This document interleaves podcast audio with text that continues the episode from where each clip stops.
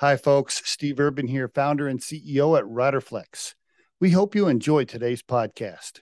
And as a reminder, please subscribe to the Riderflex show for updates on new episodes. And by the way, if you haven't already, check out the book we recently launched, The Riderflex Guide Inspiring and Hiring, available for purchase on Amazon.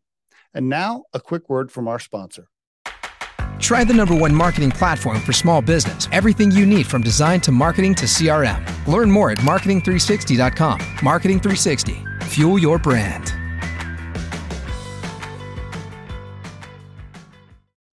Hey. There he is. How Good are you, man? buddy.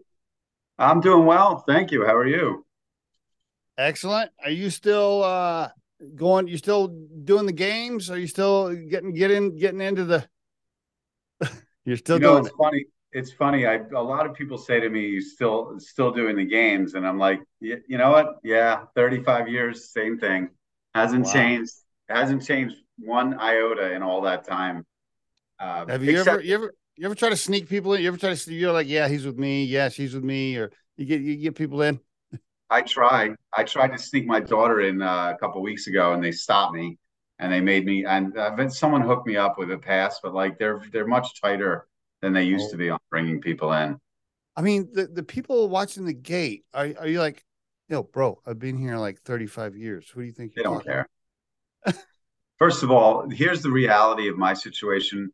I'm I'm a I'm a stat keeper. I'm not very important, and people don't. You know, uh, I'm gonna plug my microphone, and I forgot. But people, you know, we're we're kind of like we're just supposed to show up and do our job perfectly, and nobody, you know, we don't get a lot of attention, which is fine. I, I'm used to it. And they've also ruined our seats. They they uh, moved us into a different seat, actually, and it's much further up because they. Can you hear me now? Is this thing better? Oh yeah, yeah, it's working. Yeah, you're totally good. Oh wait, hold on. Yeah, testing. I just lost. Hold on one sec. Okay, I lost you for some some reason.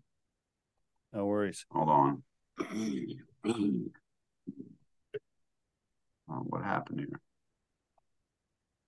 Test, test. Hello. Yep, I can hear you. Oh, got it. Yeah, it's weird. When I plugged in my microphone, I lost the audio from you, but now it's back. No worries. No worries. Uh, your seats now. So let's see. Are you? I, I think you told me last time. You're out in the crowd, right? So you can you can hear the crowd. Is that right? Yes, we're 25 rows up. We're not. We're in the. We're on the side. We're not even in the middle. We're we, we're basically have to sit next to the TV broadcasters and the radio guys, so we can give them stats all the time. Oh, I see. I see. All right. So, can you hear? yeah. So you can hear like the broadcasters, like right here. You can hear him talking and all that. So yeah, and last night they, they played the Nets, and um, we don't like the Nets too much, you know, uh, uh, Ben Simmons and all that, and so there was fans right behind us yelling about the game, and like we're trying to like do our job, and there's fan like literally they're six inches behind my seat It's kind Yeah, of this- ridiculous, but Yeah, that part, I, I couldn't do that. I mean, you just nailed the number one reason why I won't go to concerts with my wife anymore. I told her, I can't remember the last one we went to. It was a few years back. I don't know. She took me to, like Tim McGraw or something. And I and I told her I was like, that's it. I'm done. I, I can't. I can't. I can't. I can't. Because somebody behind Yeah. me, beside me, they're gonna bother me the whole time. I'm just. I can't. I can't do it. It was the same. We went to uh, a movie theater. This is way before COVID. Uh, Leonardo DiCaprio was in the one with the bear almost eats him or whatever. Which, which one? oh yeah, I didn't see that. I remember remember that one though. anyway, same thing. Middle of that movie, I get up. I told her I was like, can't. I can't. I, I'm done. Like I'm Right. retired from. I'm retired from movie theaters.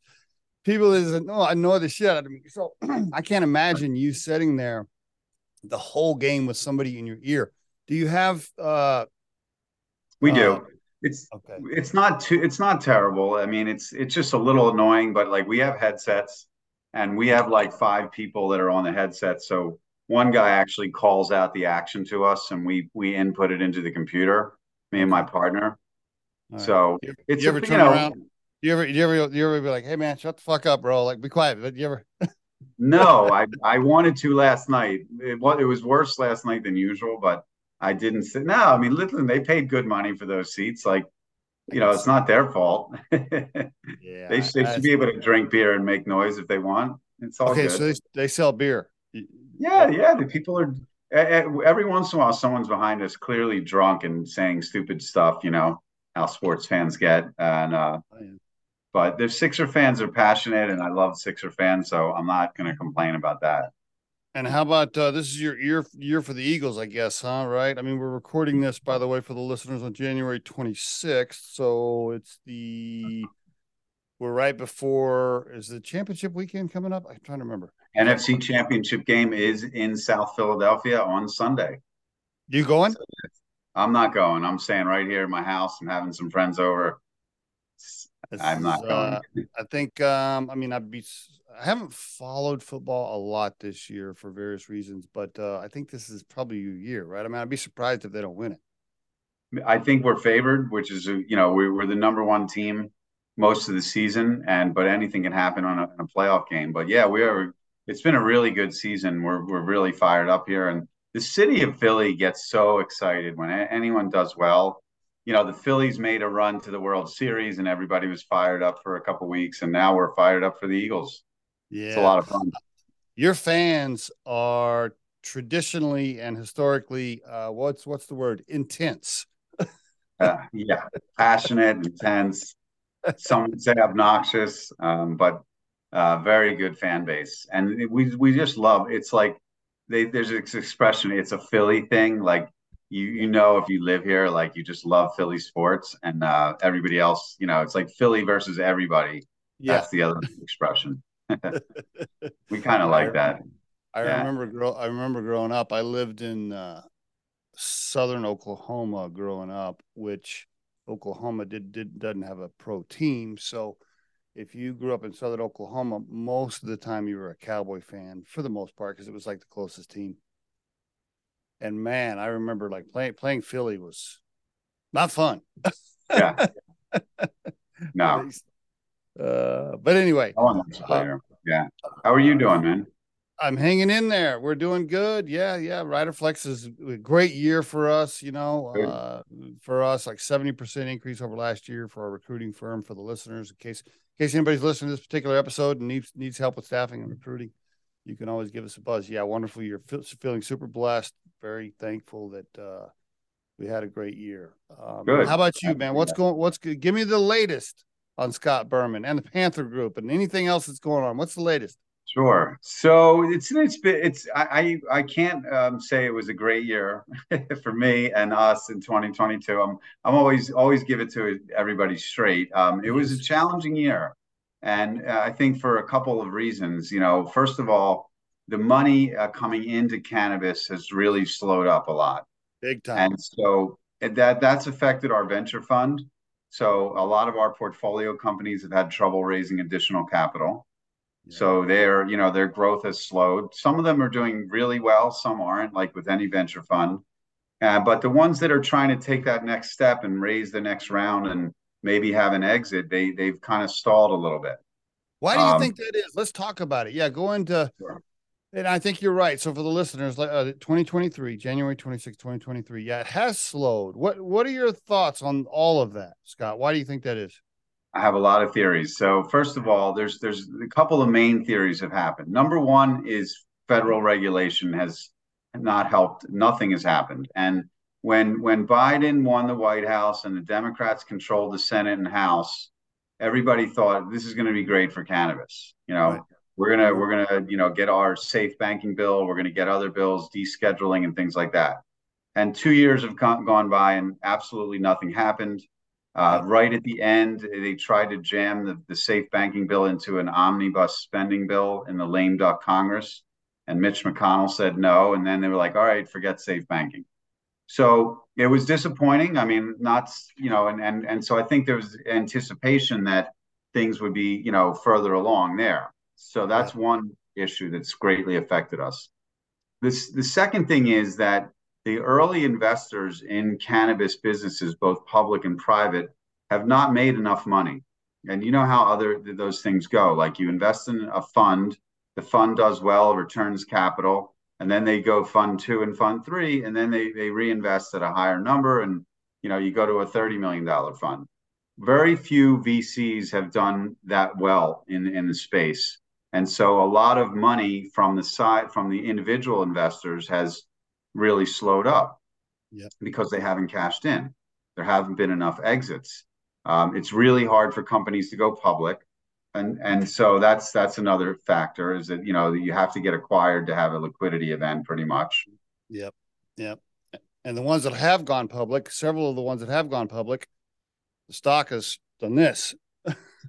that's that's the main. That's a really the one of the biggest factors. And here's the I I call it the CNBC factor because there's when you follow cannabis on on CNBC, if you're not in it every day like I am, you follow there's there's 10 stocks that everybody talks about.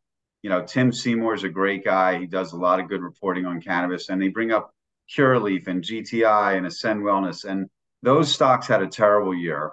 They were all off a, a tremendous amount, and so for people on the outside looking in, they feel like cannabis is not doing well because mm-hmm. the stocks are getting pummeled. And to they're right in some respects. Like you can't make money at those stocks right now. However, if you look at, into to it a little deeper, a lot of those companies are actually generating significant revenue. They're generating EBITDA. They're they're borrowing money at decent rates, and they're growing their footprints all over the country. But so debt, is, but a lot of the but a lot of the debt's high, right? Yes, the debt is definitely a, a problem, but that's okay. You know that that happens in business cycles you know like a lot of these companies are actually generating really significant revenues. And and that's good. And the other thing you know I, we will get to the positive news in a second steve. There is positive news but but i think that the i think that people are kind of looking at it on the surface and saying you know the cannabis sector is is not doing well and the government isn't helping so i'm going to put my money elsewhere. Okay. Yeah that's i i see that. Um drilling down on the stock deal, you know, I had an interesting conversation with somebody about Charlotte's Web or CW Hemp. I don't right. know what's the stock. The stock. What's the stock symbol under? I can't remember, but uh, and uh, was having a conversation about how you know they brought in that giant, that big CEO from Kellogg. I can't remember her name, and this, the stock is just and it's, it's almost it's almost a penny stock, like I know almost. I'm like, and I remember, I remember when that was like a big deal. They were on CNN. Remember they had the whole thing and you know all this stuff. I was like, wow. And I'm like, man, how did that happen? How did that happen? I don't know you know, does the yeah. um is part of it oversaturation as well? Is do you think there's just too many um providers and companies? What are your thoughts about that? So it's interesting. There's every state has a different story and that's what's an interesting thing about cannabis is like you have 38 different markets that all have a different evolution. And so True. in certain markets there is clearly oversaturation. I'll, I'll give you one example is oregon which it was one of my first investments in oregon seven years ago. But basically they there's way too much people way too many people growing cannabis in oregon. It's yeah. the quality's good and there's not that many people there and so um, the market, uh, the price per pound has really crashed. Um, it's really hard to make money as a cultivator unless you're growing it super efficiently. And you know, if you're a store owner, I went out there one time and a guy said to me, "I have ten people a day coming in trying to sell me flour, and I can, you know, and I pick out the best flour and tell the other nine to go away." And so it's so if you're if you're making, you know, it's really hard to sell enough product to make money there. Mm, yeah. yeah. right. Yeah. When. I was back in, in Oklahoma, so I went to Oklahoma for Thanksgiving to see my family. That's where I was raised, and my mom still lives there. Uh, and I'm driving in uh, a town called Chickasha, Oklahoma, which is southwest of Oklahoma City. And I think there's probably, I don't know, 20,000 people there. I must have counted like 15 or 20 pot shops. I'm like, yeah. And I, t- I, I got to my mom. My mom lives kind of out in the country. I got to my mom's place. I'm like, there's not enough people here to sustain that many stores. I can promise you these stores are not going to last. yes. Well, Oklahoma is the number one example of oversaturation because they made it super easy to get a license, real low barrier and low cost. Yeah. And they didn't put a cap on it. They really need to put caps on licenses mm-hmm. and regulate it better. Uh, but you know, a lot of people want to get into the cannabis business. You know, it's it's, it's kind of an interesting, sexy business for lots of people, and frankly, a lot of them aren't really qualified to to deal with it especially when there's a lot of competition and you have to be really, you know, on it. Yeah, no doubt about it. I think uh, what do you, what do you what do you see happening as we move forward? I mean, I have my own thoughts on it, but you're more of an expert on the topic than me. I mean, do you just see a lot of these little people falling out? Yeah. Do You see, I mean, are, are you know, are these big giant companies like Philip Morris just waiting around for the Fed to lift the rules so they can just, just come in and knock everybody out? What do you think is going to happen? I think both of those things are going to happen. Um, definitely, a lot of smaller operators we're already seeing it are in distress. There's a lot of restructuring going on, and there's a lot of companies that aren't going to make it. It's unfortunate. There's a lot of M and A activity. Um, there's smart operators. I, am involved with a new uh, new project where uh, they're looking to acquire um, retailers in different states, and they're buying them at a very good multiple, a very low multiple, like like half of what it was a year ago. And so there's a lot of operators that are tired and frustrated and they want to take chips off the table. And so if you have a good plan and a good, you know, you can you can roll things together now. Um, and that's on both the dispensary side, but also we're seeing it on the ancillary side. Uh, there was a fintech merger that happened recently, and then there's a lab there's a lab merger that we're talking about, rolling labs together and putting them under one company. Um, and so I think that trend's going to continue. By the way, speaking of the labs, I don't want to go down too far of a rabbit hole here, and I don't want to make fun of any of my lab friends, but I, I love how I love how all a lot of these cannabis companies, you know, they're trying to rebrand themselves. You know, life biosciences, all these fancy bullshit terms, and I'm several of them. You know, I'll get calls or whatever. I'm looking at the website. I'm like, what? what what is this? Like this is a cannabis company. Like stop right. stop digging around. Like don't don't try to right. fake it out. right. I, I, mean, you know, I, I get it. You know, they're they're trying to. I don't know what they're trying to do, but uh, it. Anyway. Yeah. I, I, I, I met those guys too. always. Yeah. Well, what about uh, what what about uh, C- this whole CBD uh, bubble I guess yeah. Right well, um, yeah. for it. uh, well, I just want to actually go back one second and talk about the Philip Morris thing you brought up. Oh yeah, go ahead. I'm sorry, I didn't mean to get us off track. Yeah, yeah. No, that's cool yeah. I, because I think that's an important subject because I I do think that there are a lot of companies that are on the sidelines right now. They're waiting for federal regulation, number one, but they're also waiting for it to get big enough to be interesting. Uh huh.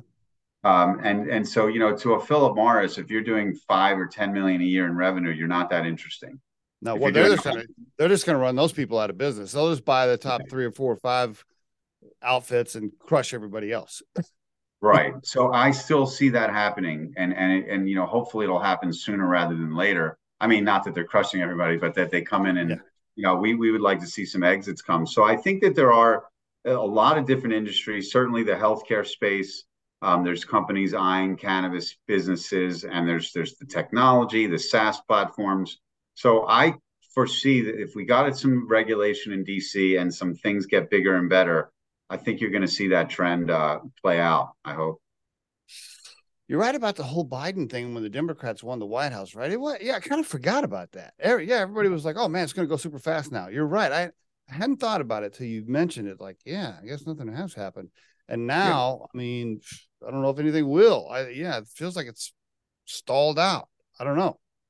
Well, I'm an optimist, Steve, and I I'm, i look at things with a positive spin. And so there are uh, quite a number of Republicans that are actually in favor of okay. this this stuff moving forward. One of them is Nancy Mace of South Carolina. She's she's a very big proponent. Um, there's uh, I've heard that new you know the House Rules Committee is filled with people that are few people that are supportive of safe banking, and so there is a chance, you know, it's not necessarily the most clear cut, clear cut bipartisan issue. It's not, you know, like other issues. It's I look at it as more an old versus young politician issue. Um, you know, and and I'm not I'm not picking sides, but I'm saying we might need some younger people, you know, in in the Senate. No, right. you know, yeah, you're right. It's not it's not just the Democrats backing it. I mean, we'll go back to Oklahoma to use as an example. Oklahoma is one of the most red states in the country right uh, and they were one of the first states to pass it i was i was like whoa i was actually surprised by that so yeah. You're, you're, right. Yeah, it's not just Democrats. Uh, the so. the the the Philip Morrises of the world and stuff. Are they going to? Do you see them uh, combining forces with big ag and, and and huge giant agriculture farming companies, families, and just I don't know, taking over the entire crop across the U.S. I will there will there be any small people left? Will it turn into a microbrewery like oh Steve's my Steve's little microbrewery grow uh, in Loveland, Colorado? We can visit that, but that's tiny. Is that is that what'll happen? I think so. I, I, think what you'll see a couple things. There will be small microbrewery type folks out there that are doing craft cannabis. I think that will never go away. But I do think the big grows, the huge operations, will get absorbed by either big ag or you know a Philip Morris. But there's also the overseas factor. Yes. I believe that um, you know I'm working on a project in South America now where they're building a humongous facility and they're going to be able to export cannabis around the world. So just, you know, I think that's going to be a trend there. And I think, you know, a big grow in the USA, you know, it's going to be harder over time to, to grow it cost efficiently. No doubt about it. Isn't this going to be interesting? How about the giant illegal grows that are down in wherever, Colombia or whatever, and the right regulations get passed and poof, all of a sudden those, hey, we're a real business. I know. and now we're just shipping in product to the U.S. This is cool. I don't know if you ever saw the show Narcos. Oh uh, yeah, yeah, yeah, absolutely. Yep. I thought the, the, the original Narcos when they went back in time and they showed the marijuana guy that um, yes. you know that yes. grew those fields. I was fascinated by that, like how they started off with with marijuana for a long, long time, and they weren't happy with enough money, and they switched to other things. But like that I think is gonna. I think they're gonna do it again. I've been hearing that that they're they're growing a lot more cannabis down there, and you know, it's yep. they're trying to actually. Some of them are trying to actually build legitimate regulated businesses because um, they know, yeah, and they're trying to just stay out of jail long enough for the for the laws to change so they can be real business.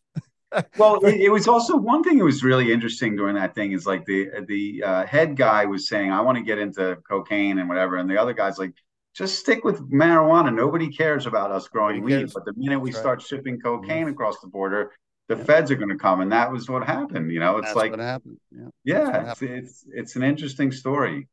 We are very uh, similar to what happened with alcohol. You know, I mean, people, a lot of people forget. A lot of people, young people, don't even know. I mean, I bet the average millennial doesn't even know uh, uh, how prohibition worked or how yeah. alcohol was legal, then was illegal, then legal again, right? And so, can yeah. you imagine what uh, Adolph Coors and all these guys were doing back then? They're like, "What the fuck? Okay, we're making this stuff.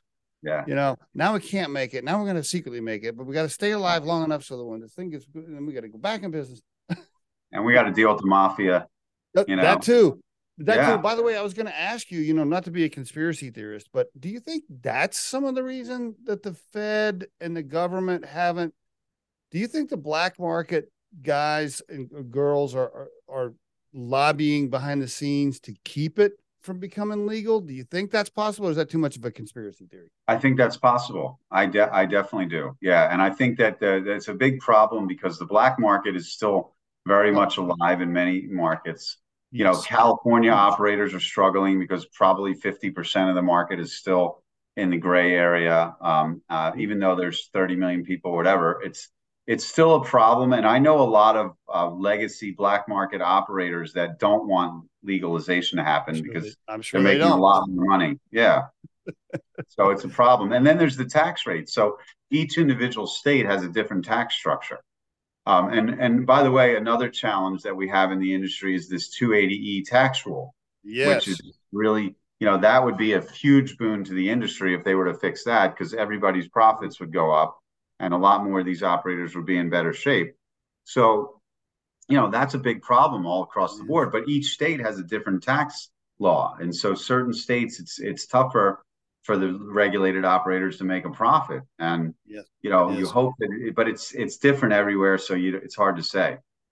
Yeah, people that don't know that the tax burden makes a brick and mortar retail outfit it makes it very difficult to make it, and especially if you're not growing your own product. If you're just yeah, if you're just wholesale buying product and you're running one little retail store, good luck. It's I mean, really hard. Yeah. Very, very difficult. Yeah. Uh, here, here's an interesting question. I had this one that I wrote down for you ahead of time. I was curious about this. In any state where recreational and medicinal are both passed and legal, how many states is that now that are both? I should know the 19 answer. or 20, I think. Okay. Should every person in prison for a non-violent cannabis offense be let out in those states? Yes, 100% yes. it's pretty much that's a no-brainer, right? For me, that's a no-brainer. I'm like, why like what how come why why hasn't somebody done that? I don't understand. What what are we waiting on? I mean, there there are people setting in jail setting in jail for something that everybody else is doing uh, right I know. I, it's it's kind of fucked up. I, I, I yeah, there's it's terrible. You're right. It's a shame, and they and we've ruined people's lives. And and you know what? Uh, 85 to 90 percent of them are minority. That's right. You know, African American, Hispanic, and it's and you know it's it's really not fair. It was completely unfair. It's disproportionately affected that population. Yes, a lot of young men uh, ruined their lives when they were in their teens and twenties. Right. And um, you know, it, there's a lot of good people in this industry that are advocating for. There's a thing called the Last Prisoner Project, um, which is right. a nonprofit. Yeah, and their their job, you know, basically what it says, we want to keep working till every single person is out of jail that was locked up for for cannabis. And they're they made a lot of progress, but there's still people sitting there today. It's a shame. And as that is part of that follow the money trail because these towns that operate with these prisons and the whole economy and the money that's involved. I mean, that's got to be tied to it. Has to be.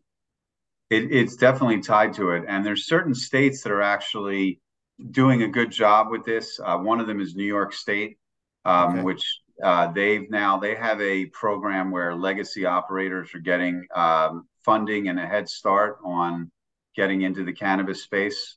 Um, people that have had been arrested or a family member was arrested for something. Now they're trying to give them the early crack at licenses mm. so they can get. In fact, I'm I'm actually involved with this thing called the Just Us Foundation.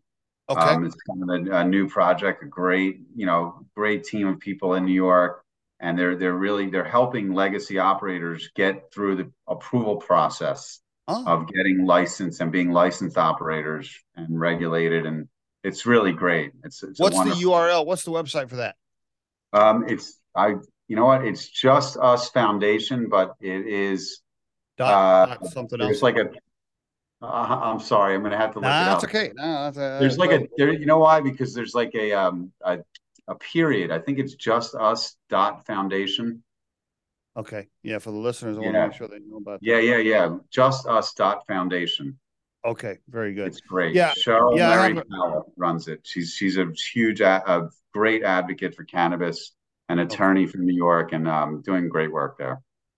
You know, it's so weird.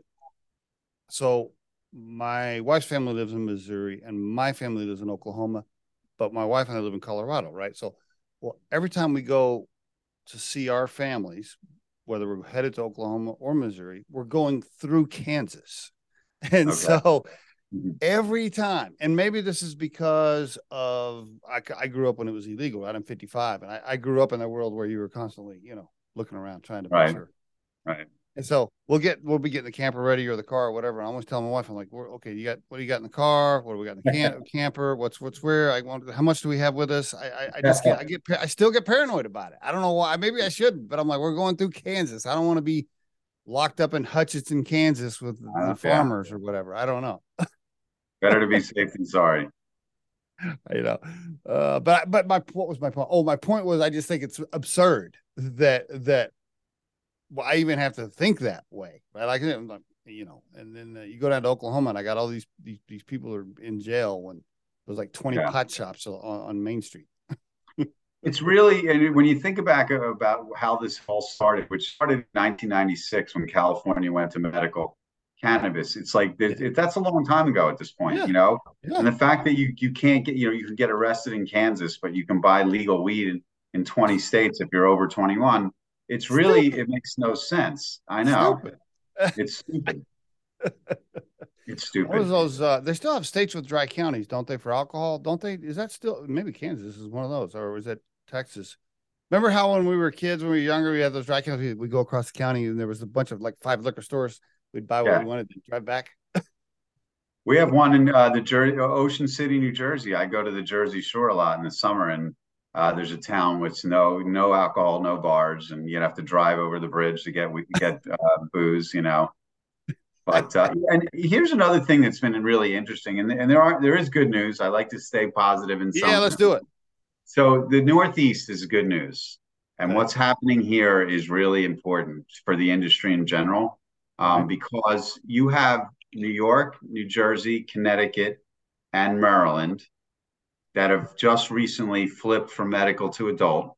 They're they're in the process of getting going. That's going to be a huge 30 to 40 million people are now going to have that access to adult use.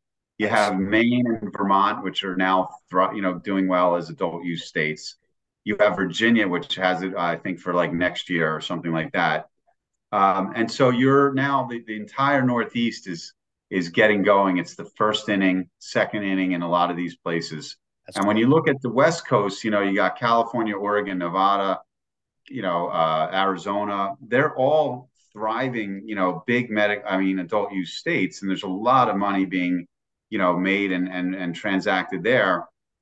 It's going to happen here, and I think that um, what's going to be interesting is I do think that's going to put pressure on the government, the federal government, to make more changes because once New York City has weed shops everywhere, um, and That's- I believe it's going to put a lot of pressure on Pennsylvania. We're sitting here right in the middle of, of adult use states, and we're just medical. So I think we may flip to uh, adult use coming up soon. So I think that's going to kind of change the outlook um, in about one one to three years from now. Great point. You're right. When the Northeast goes, that's probably the fa- that's the final stage. Uh, I used to have a boss that lived in New York, and uh, I lived in uh, Oklahoma and Texas at the time. When I'd go see him in New York, and we'd travel to New York, the the, the Northeast states for retail, he'd always tell me, he's like, "Look, man," he goes, "This is the original thirteen colonies colonies up here. This is where the real business is. You guys are just playing around Yeah. west of, west of the Mississippi." my, Yeah. my, po- my point is the Northeast is yeah. I mean, you got all the population. That's where the action is. Once it falls, yeah, who knows what, what'll happen. What What do you think about psilocybin? What What's What's going on with mushrooms long term? Any thoughts there? Oh, I got a lot of thoughts there. Uh, I'm, I'm, I'm actually I'm involved with a psilocybin project uh, as, an, as an investor. I think it's uh, a very exciting field, um, and and I think there's two sides of it. You know, there's definitely the biotech route. So um, psilocybin, low dose psilocybin for ailments, for depression, for PTSD, for anxiety. I think there's a lot more people microdosing now um, that are really getting into it. Um, I think it has tremendous benefits that we don't fully understand yet. And I think we need to educate people, but I think there's just a lot of people out there that are taking some sort of medication that if they switch to psilocybin, it'd be safer and better. Mhm. Um, and I, I really believe in it. And it, it's it's tricky though because it's certainly something that could be uh, misused.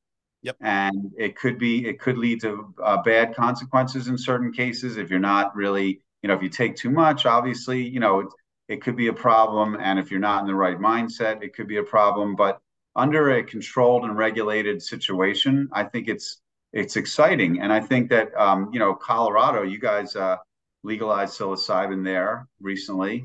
Uh, I believe Oregon is another place where it's it's decriminalized, and so I think you're going to start to see a lot more clinics, retreats. You know, there's there's people building like retreats where you go and, and have a guided psilocybin trip, and I think it's it's very exciting. I do. I I, also, yeah, I Yeah, do too. And I think there's I think there's a lot of business opportunity right there. I totally agree. Uh, shamans is that what they call the guide that watches over you? What's it called? Uh, I can't remember. uh, I think there's there there's different terms, but a shaman is kind of the One of extreme version. But yeah, Okay. I think um, there's business opportunity for professionals that guide you and retreats Yes. and um, I, I think I think there's yeah I, I couldn't agree more. Um, Yeah. In fact, I'm surprised more of those have not popped up. I have been uh, personally invited several times to travel that's the word that I I, I hear. And uh, a good friend of mine over here, he's like, "Come on, man!" He's like, "You come over." He's got a yurt in his backyard. He's the whole thing. And uh, and I, I just haven't been I haven't got the, the courage to do it yet. For whatever reason, I'm nervous about it. I'm like, man, I don't know. Like I do I, I don't know if I want to do something that I have to have somebody watch over me. Like, is it that dangerous? Oh, you're making me nervous. He's like, well, I'll have somebody watch over you. I'm like, really? Is it that? I don't know. You're scaring me. so, well, first of all, I have I have two two suggestions and, and comments on that. Number one is always read up and do research on this stuff before you try it. You know, there's two things. Uh, one is uh, the uh, I'm sure most people know about the uh, Michael Pollan book, How to Change Your Mind. Uh-huh. Um, and it was also a Netflix special. So I think that's a very educational program. There's also a documentary called Fantastic Fungi, right. which is fascinating. Um, Paul Stamets is a guy that's well known in the psilocybin world, and he's been researching. And I learned so much about mushrooms in that in that documentary. So I think it's important to like read up and learn about it before you do anything, and just make okay. sure it's right for you. That's number one. Number two is start small. You know, don't go taking three, four grams your first time. Take, you know, and I I started on this on that road taking a half a gram of psilocybin, okay. and then I took a gram one time, and then you know, and so like you you learn your own tolerance. Um, for me personally, everyone's different. It's it's really nice and wonderful experience. It's never been scary okay, for me. But I've, I've always had the right mindset and the right set and setting are really important. So you need to be with the right people that you trust, um, and you need to be in a setting that's conducive. Um, and then you know it's it's it's definitely not for everyone, but for most people that I hang out with, uh, it's very positive experience. Better than cannabis? Would you if you if you were going to be on an island for 45 days on vacation and you could take cannabis or psilocybin, what are you taking? That's a really good question, Steve. I would say for the last 30 some years, I would have said cannabis immediately. But the last year or two, I'm sort of thinking that psilocybin might be better in some ways. I, I don't know. Okay. Interesting. I'll get back to you in, in a year or two on that. But uh, it's a great question. And I think about it too, because sometimes, you know, the, the thing about psilocybin is like, it's you, you know cannabis you could smoke a joint or smoke a bowl and be you know still just you know, go do do what you need to do. If you're real, if you take a fair amount of psilocybin, you're not you going to want to. Yeah, you're not going to want to be uh, out there doing normal stuff. I, I would say so. It's a different kind of experience. Gotcha. Okay, very yeah. good. Well, I need to, I need to, I need to step. I need to journey. I need to, I need to do uh, soon. I'm kind of ashamed to admit that I haven't yet because I've, I've been kind of wimpy about it. I'm going to go to, uh, I hope I'm going to go on an Alaska tour where a guy, I have a friend that lives up there, does Alaskan tours, takes you out in the bush, you know, drops you off in a helicopter, hike out for four days, whatever. Nice. That's and, awesome. Uh, and he's got, what he does, he has a guide. He has a couple of guides that go with the group so that you can experience and, and travel with psilocybin, but there's somebody watching over you or whatever, you know. Uh, I remember him telling me, he's like, hey, man, he's like, the first time you do mushrooms, don't do it in the woods by yourself. No, definitely not. No, uh, not a good idea. A small amount and do it with friends, and you know, the, the first time I actually started doing this uh, stuff, I was at concerts at music festivals. Okay. And uh, I was with like 15 of my close friends, and I took a half of a half. Uh, okay. I'm like, give me whatever you're taking. I'll take a, a, quarter of that or a half of that, and let's see how it goes. And gradually, I, I, realized it went went well. okay. Yeah, pretty cool. Can you, and how about can you can you, are you doing some alcohol with it? Is that okay? Do you will you have a drink with it, or you stay away from that? Or uh, no, I'll, I'll have a drink with it, but I won't drink near. I won't drink much. I would okay. I wouldn't drink a lot of a lot of it. Um, you know, okay. I I also think that it's what's really interesting too is I think that it's psilocybin can be very beneficial for people that are well. Like uh, Michael Pollan has this expression, the betterment of well people. So mm. people that are you know uh, things are going okay, their life is okay, and now they want to just, you know, get to some other level or whatever. That's one, you know, type of person. But it also can be very effective for people that have issues, mental issues, and yes. you know, PTSD issues and end of life. Actually, they're giving it to people that are terminally ill to to come to grips with their death um, and things like that. So, you know, it depends on what where you're at in in your life and you know, I would just recommend getting advice from people that are experienced and then taking it slowly. Very good. So I want to ask about CBD. Um, sure. You know, I'll give you my uh, uh, commoner, outsider, ignorant view of it, and you can tell me where I might be off sure. base. You know, even as a recruiting firm three or four years ago, you know, I just over the years, you know, everybody in Colorado, it seems like everybody I met in Colorado was going to start a CBD company or they had a CBD brand, right? It was like everybody's got a CBD brand. And my CBD is the best CBD, or what was the word? Full, right. My CBD is full spectrum and all this right and uh and CBD rub rub CBD on everything. Rub CBD on your knee. Uh, your arthritis is going to cure this. It's going to cure that. It's you know it's yeah. like it's the miracle thing, and, yeah. that has seemed to uh taper off a little. Yes. Uh, what are your thoughts there? yeah, it's it's a great question. So first of all, a lot of people call me up and say uh, something's wrong, and I, I I need CBD. What do you recommend? And the first thing I say is, I am not a doctor. I mean, don't, you know, I, I don't know. you know what I mean? Don't ask me, ask your doctor. But, you know, it's true. It's, it's, it's a tough spot because there are so many products out there and it's really hard to know what is right. I mean, you know, first of all, again, research is important. I mean, you need to look up and see, you know, how it's made. And um, you know, the, the the full spectrum is definitely a thing, you know, and and and better than when it's okay. not. Um, but you also just have to look at what I like to see is is there clinical research that's been done on this product? Mm. So one of the companies I started working with recently is a U.S. distributor for for an Israeli firm. That's um, the is actually one of the guys that originally uh, found CBD in the cannabis plant um, in Israel. They they've been doing a lot of research and clinical trial there for many years. Okay. You know, they they unfortunately in our country we outlawed research for a long time.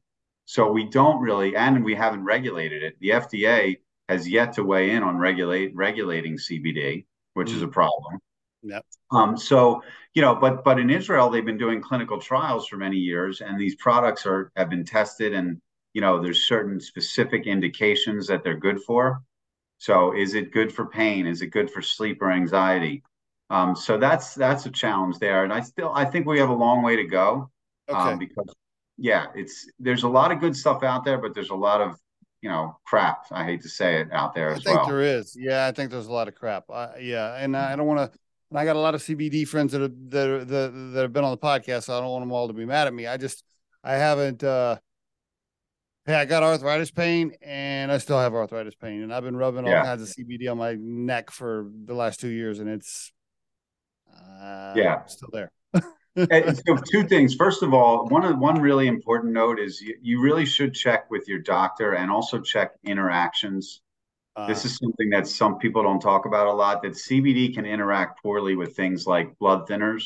Oh, and yes, I know most people. I didn't really know that. I didn't know that. Oh. I know, and so so hmm. if you're if you want to try CBD for something, and especially like an ingestible, form of it, you know, you should really just make sure, you know, there's no other side effects.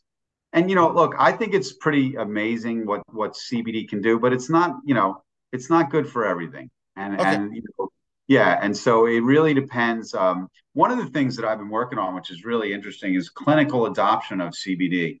Um, and this is kind of a marketing project that I'm working on where, you know, uh, you know how like if you go to a doctor's office and you have a, digestive issues and they hand you a, a, sample of Metamucil and they say you should be on fiber and they give you a you know a sample pack, which I, right? Which I which I am. right, me too. I love Metamucil, yeah, right? I got to take it. I got to take it. Yeah, yeah. Us fifty year old guys, you know, we yes, we, we're on it.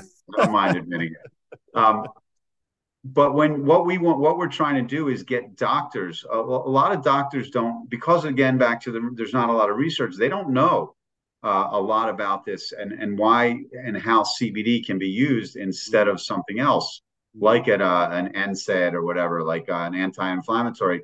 So we're working on marketing CBD products to the doctor's office so that okay. they will give out samples to their patients, and then also targeting the patients with the same messaging, like talk to your doctor about XYZ brand, and and uh, you know use this for sleep instead of Ambien. You know. Okay. Okay. So okay like because this, this you know statistics this makes a lot of sense if a doctor recommends something to you, you're going to be much more inclined to try it. No doubt. But the doctor's not going to do that unless they really, you know, unless they look at clinical trials, they have continuing medical ed- education, and they really know what's in it. And and so if a doctor, you know, we want like doctor recommended CBD. It's so interesting you mentioned the doctor recommendation thing, and that affects older people greatly that grew up with Richard Nixon telling them that it was the devil weed and all this other shit. Exactly.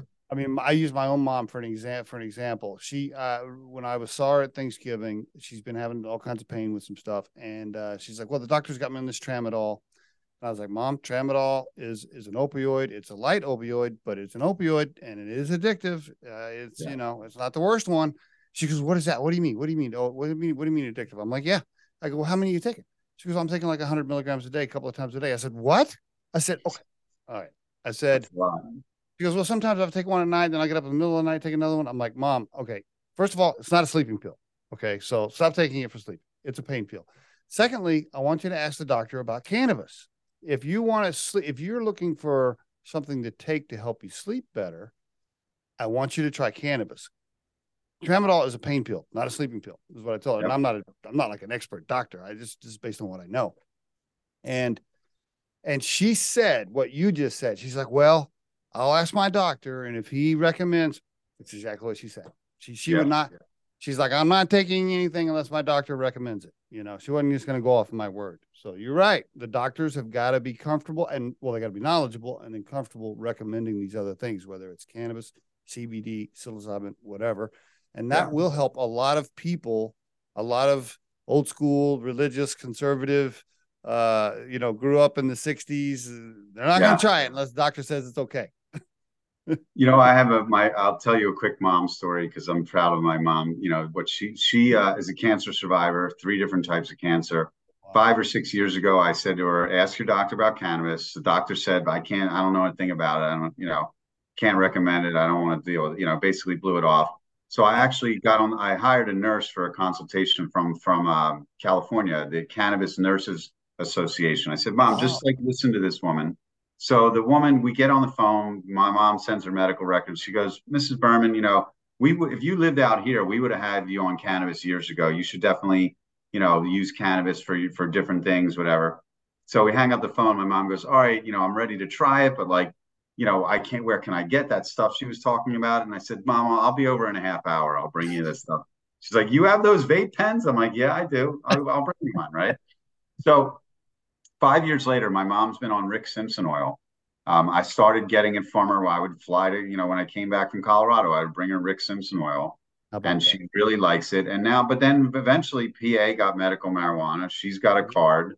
Right. She just called me the other day and said, Can you, I'm out of my Rick Simpson pills. Can you find them somewhere? And yes. so, you know, it's like she's a happy cannabis patient, but it didn't come from her doctor. It came from her son, who was a cannabis guy and and I got an opinion from a different state. That also shows you that in different places it's much more accepted based on the regulations. You know, because it's not, totally, totally. So, so I think that the more it spreads into different states, the more doctors and healthcare professionals are going to pay attention to it. Agreed. Yep, totally agree. Totally agree. Well, tell me, uh, let's wrap it up. What's going on with Pan- Panther Group? Give me the you know, is that still your main gig? What are you guys doing? What's the latest? What do you want to talk about? What do you want to pitch us on? Or what do you want to inform so, us about? yeah. So, well, the thing is, so Panther Group is um, doing a lot on the fundraising side, okay. um, raising capital for uh, businesses in the space, both debt and equity. Okay. Um, and also providing business services. One of the more exciting parts of, of what Panther's done is build a database uh, several large databases. Uh, one is cannabis businesses, about 120,000 businesses, and we're providing like B2B lead gen services. Oh, nice. Is, That's a good move. Great move. Great move. Yeah. The database is really powerful. And then we built it up. We have a data scientist and we built machine learning around it. And um, it's really exciting. The second database is also exciting. It's basically ingesting cannabis shopper data from point of sale platforms. Okay. So we're we're uh, we're connected through an API with um, uh, point of sale companies that are selling millions of dollars a day. You know, and so we're pulling in uh, audience data on who's buying what products, what prices they're paying, what's the competitors doing, oh. and we're providing data services um, as an outsourced business. Most companies can't hire a data team, so we're helping them build price elasticity, inventory forecasting, demand, uh, audience segmentation, like you know, females who are buying vape pens, males who are buying pre rolls by age, gender, and geo. And so there's a lot going on in the data space that's really exciting. So wow, so the Panther Group, by the way, for the listeners, thepanthergroup.co, um, data company, tech company, services company, investment company. Yes. Wow. Yes, that's, right. that's I, it. I, yeah. I love the diversity of the revenue streams. That's for sure. Well, our theory all along, and, and this this started from our venture fund. You know, we we've been running the fund for six or seven years, and we invested in a bunch of companies, and we started to really we started to be a little bit more involved with them and helping them, you know, get to the next level. And we realized, you know, funding is hugely important all the time, but after you get funded, you need, uh, you know, sales and marketing support. Yes. You know, we we bring in a fractional CFO or, or nice. CMO in certain situations. I love, you know, we you and I have talked about the recruiting. Like a lot of these companies need to hire better talent, and so you know, it's like it's kind of just business advice and, and advisory services that are. Um, and then, then they'll need more funding, and then also someday, hopefully, want an M and A transaction to happen. So, yes, you know, exactly. So I know uh, you're, I, together. I know you're a co-founder. What's your what's your um functional res- responsibility that you that you manage you know what what is scott doing versus the other people involved i'm more on the uh, higher level strategy side um, bringing in new new clients and building relationships um, we have a okay. team that's executing on on a lot of this stuff and okay. i'm you know i'm kind of like working on different projects and um, building bridges and, and also working with a lot of vendors you know, to really get to, you know, so if we go into a company and we say, you know, here's who you should be talking to about your your HVAC system or your software for your dispensary, um, and sort of helping people like, you know, build their businesses the right way, and and also uh, the other big thing is helping them grow into new markets. So I'm I'm very, especially being out here in Philadelphia, like growing companies uh, into the East Coast. You know, we talked about the East Coast getting going. A lot of companies out west that are not doing as well. They want to they want to open up shop here. Um, New Jersey, I have a great uh, project in New Jersey that I'm working on because I think that there's going to be a lot more activity here that we can bring seasoned operators in and really do well on, on this part of the country. Very good, my friend. Yeah. Um, are you raising? You're always, I guess, you're always interested in talking to investors. Is that right? We're always raising, always, always, always raising capital. We're you know and here's the interesting thing. And we started off the show talking about how fundraising has slowed down but that hasn't slowed down the, the good opportunities. Okay. So if you're you know if you're an investor that has been th- looking at cannabis on the sidelines it is now a pretty good time to get into it, okay. it the, the, valuations are down. The um, there's not a lot of uh, people rushing new money in but if you have money there's deals um, there's good solid companies there's good fundamentals and you know, I encourage people to you know re you know think about it strongly now. You know, um, what's the Warren Buffett thing when you know I invest when the uh, tide goes oh when the tide goes out you see who's swimming naked and I, I think I think I messed that quote up a little bit but like you yeah. know oh I know what it is invest when others are fearful and, and when others are, are enthusiastic then pull back yes it's true no yeah I totally agree I think I messed that one up too, but you get the idea. yeah, I get the idea. Yeah, absolutely. Uh, yeah. The panthergroup.co. Uh, Scott, yeah. thank you very much. Super insightful. Great conversation, my friend. Uh, appreciate you coming back to the Riderflex show and, and sharing. I appreciate you, Steve. I always enjoy our conversations, and uh, you have a great show. And I really uh, would love to keep keep talking whenever we can. Thanks. Thank you.